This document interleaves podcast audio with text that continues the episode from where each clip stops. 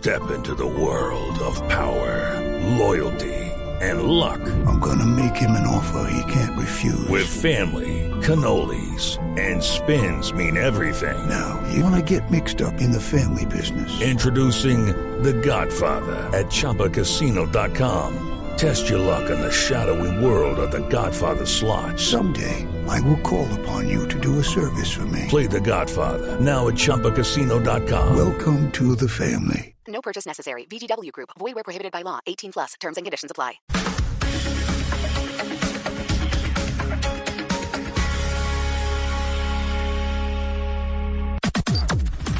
Las noticias del mediodía en Mañanas Blue.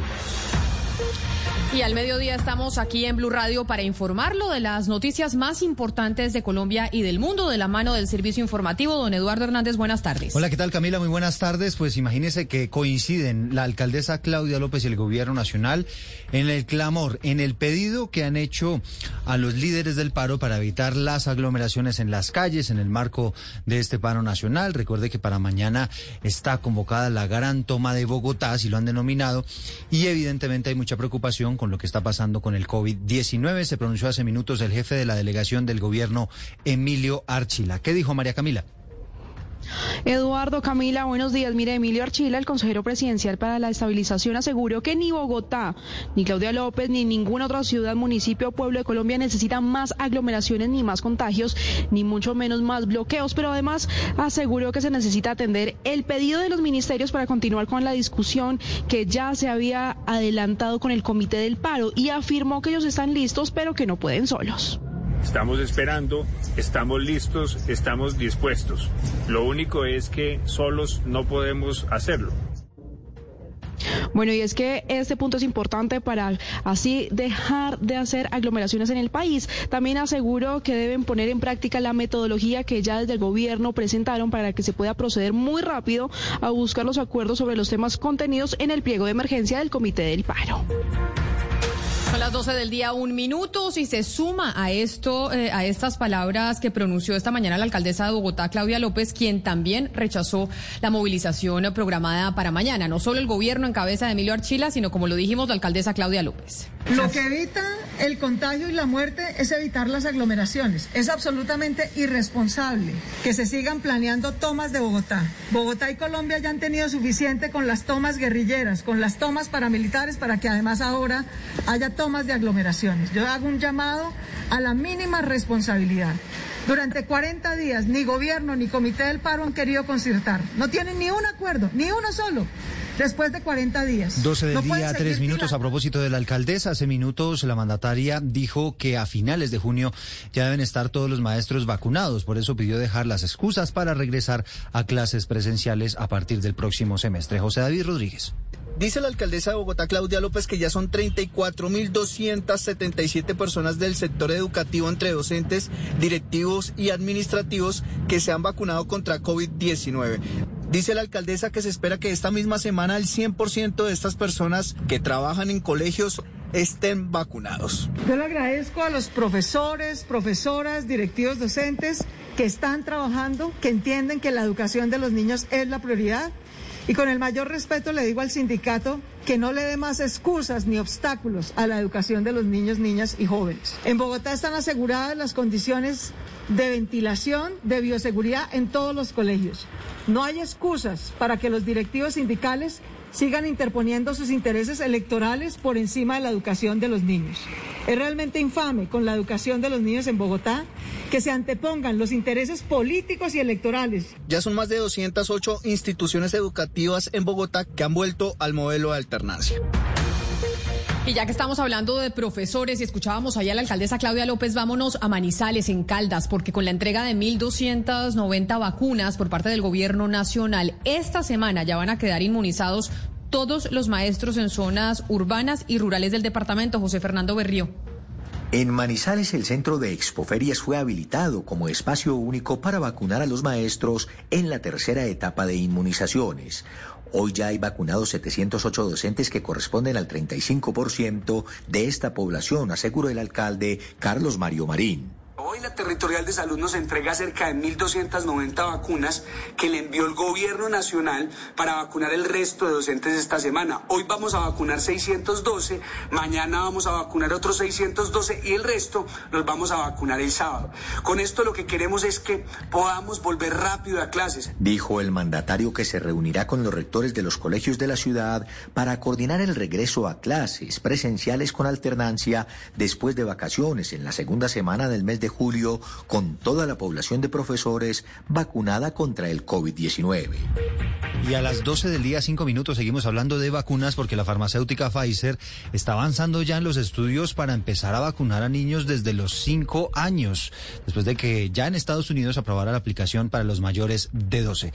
Juan David Ríos, ¿cómo estamos en materia de vacunación de niños aquí en nuestro país? Pues Eduardo, por lo pronto el Comité Epidemiológico del Ministerio de Salud no ha evaluado los estudios científicos que ya hay a nivel internacional sobre la vacunación a niños entre 5 y 11 años. Y es que en Estados Unidos la farmacéutica Pfizer pues anunció que ya inició en etapa 3 de estudios científicos la vacunación para estos menores. Recuerde usted que mayores de 12 a 17 años pues ya están en la vacunación. Acá en Colombia todavía no se ha aprobado esta posibilidad mientras espera eh, la aprobación por parte del INVIMA, que es esa entidad que regula los procesos y medicamentos acá en Colombia para que las mujeres embarazadas también se vacunen. Recuerde usted que la semana pasada el ministro de Salud Fernando Ruiz pues anunció que se dio la aprobación a las mujeres embarazadas y aquellas que tuvieron ya su parto después de dos meses para recibir la vacuna. Se espera que primero se dé la aprobación de este grupo para después estudiar la posibilidad para los menores de edad.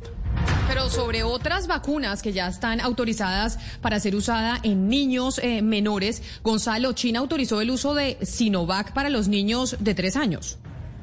Es así, Camila, se convierte en el primer país en todo el planeta en otorgar la aprobación para niños de tan solo tres años.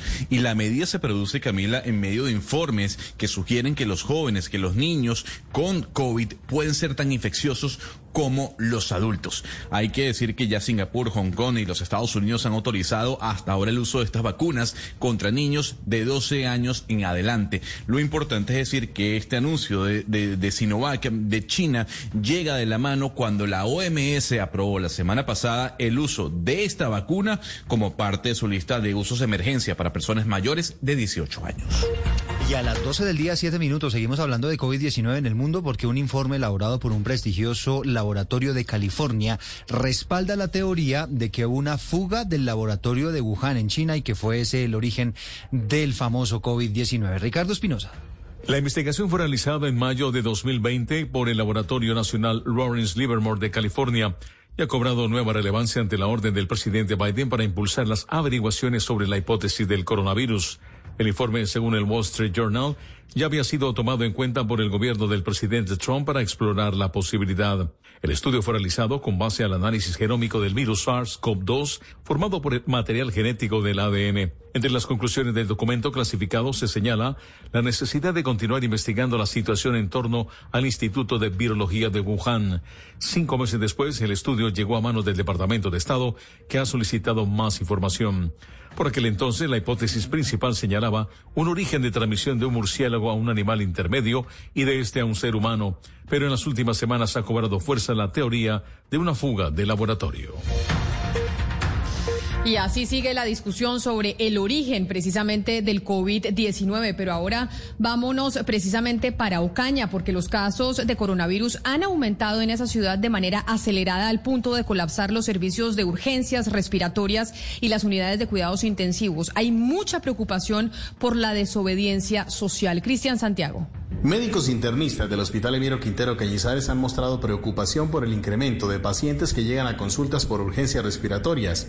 El panorama que actualmente se vive en esta unidad hospitalaria, que atiende a unos 300.000 habitantes, lo expone el doctor Héctor Quintero. Y esto está colapsado. Las 10 camas están llenas sin posibilidad de salida. Afuera tenemos ya cuatro camillas de pacientes hospitalizados adultos y otros niños. Además, el servicio de cuidados intensivos está al 100%, pues existe una desobediencia social a las medidas de bioseguridad adoptadas. Así lo dijo el agente interventor del hospital, Yamil Blel. Acá en Ocaña las personas se han relajado y el contagio ha ido incrementándose, lo mismo la, la morbimortalidad. Hoy amanece nuestra UCI totalmente llena. Lo que ha pedido el personal de la salud a los gobiernos municipales es que se adopten medidas drásticas para frenar el avance del COVID-19 en esta región.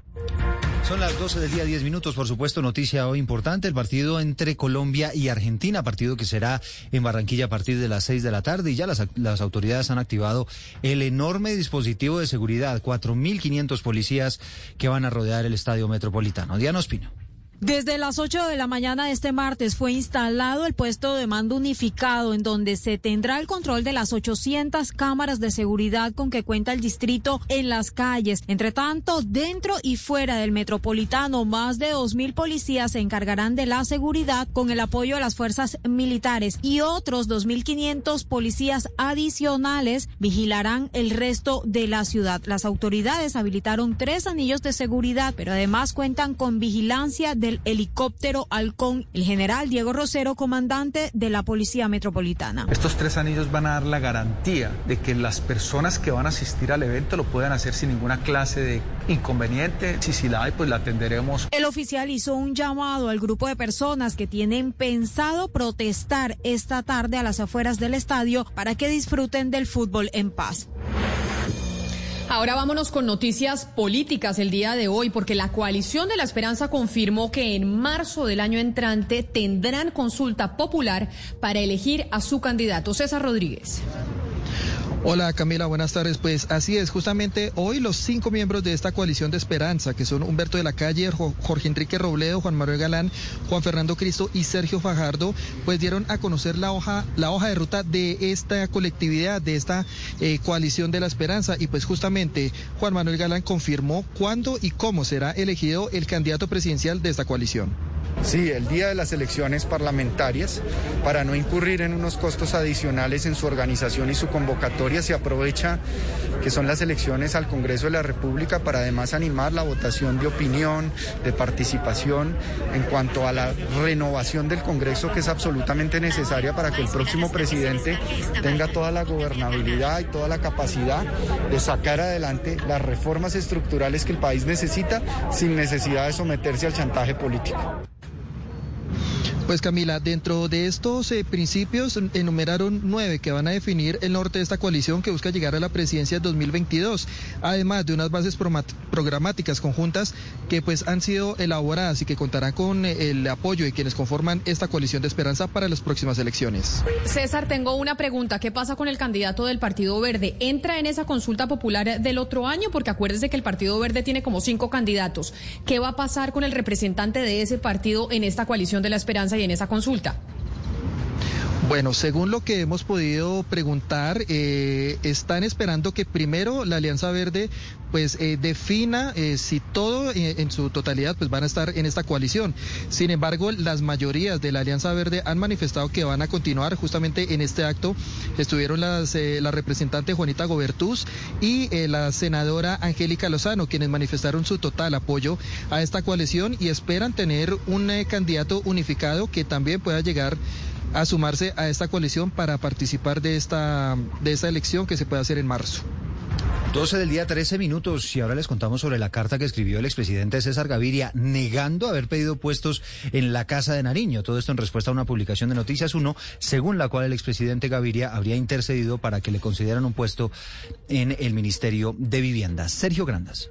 El expresidente y líder del Partido Liberal César Gaviria, en una carta de dos páginas, protestó por información o señalamientos desde el Palacio de Gobierno en la que se le vincula con peticiones o postulaciones de perfiles para un nuevo integrante en el Ministerio de Vivienda. El documento va dirigido a Paula Correa, actual jefe del gabinete del gobierno de Iván Duque, Abro comillas, información proveniente de la Casa de Nariño, según la cual el arquitecto Julián Marín habría sido candidatizado por mí para un nuevo nombramiento en el Ministerio de Vivienda, es totalmente falso. Cierro comillas, según el líder del Partido Liberal, aunque Julián Marín sea su amigo, no ha intercedido para que sea nombrado en el Ejecutivo. Abro comillas, yo no le he pedido puestos de ninguna naturaleza a este gobierno. He emplazado al presidente Iván Duque a que confirme lo que es una verdad incuestionable, que él no me ha ofrecido nada ni yo le he pedido nada. Cierro comillas, enfatizó en su misiva dirigida a Paula Correa, jefe de gabinete en Casa de Nariño. La noticia deportiva. La noticia deportiva a esta hora llega desde París por molestias en el aductor de una de sus piernas. El tenista colombiano Juan Sebastián Cabal no pudo salir a la cancha Susan Lenglen junto a la mexicana Juliana Olmos para disputar el partido de semifinales de dobles mixtos en Roland Garros. Esta decisión fue tomada como precaución para poder jugar el día jueves junto a Robert Farah las semifinales de dobles masculino donde tendrán que enfrentar a los locales Pierre Hughes Heber y Nicolás Mahut. Hello, it is Ryan, and we could all use an extra bright spot in our day, couldn't we? Just to make up for things like sitting in traffic, doing the dishes, counting your steps, you know, all the mundane stuff. That is why I'm such a big fan of Chumba Casino. Chumba Casino has all your favorite social casino style games that you can play for free anytime, anywhere with daily bonuses. That should brighten your day a little. Actually, a lot. So sign up now at chumbacasino.com. That's chumbacasino.com. No purchase necessary. BGW. Void were prohibited by law. See terms and conditions. 18 plus.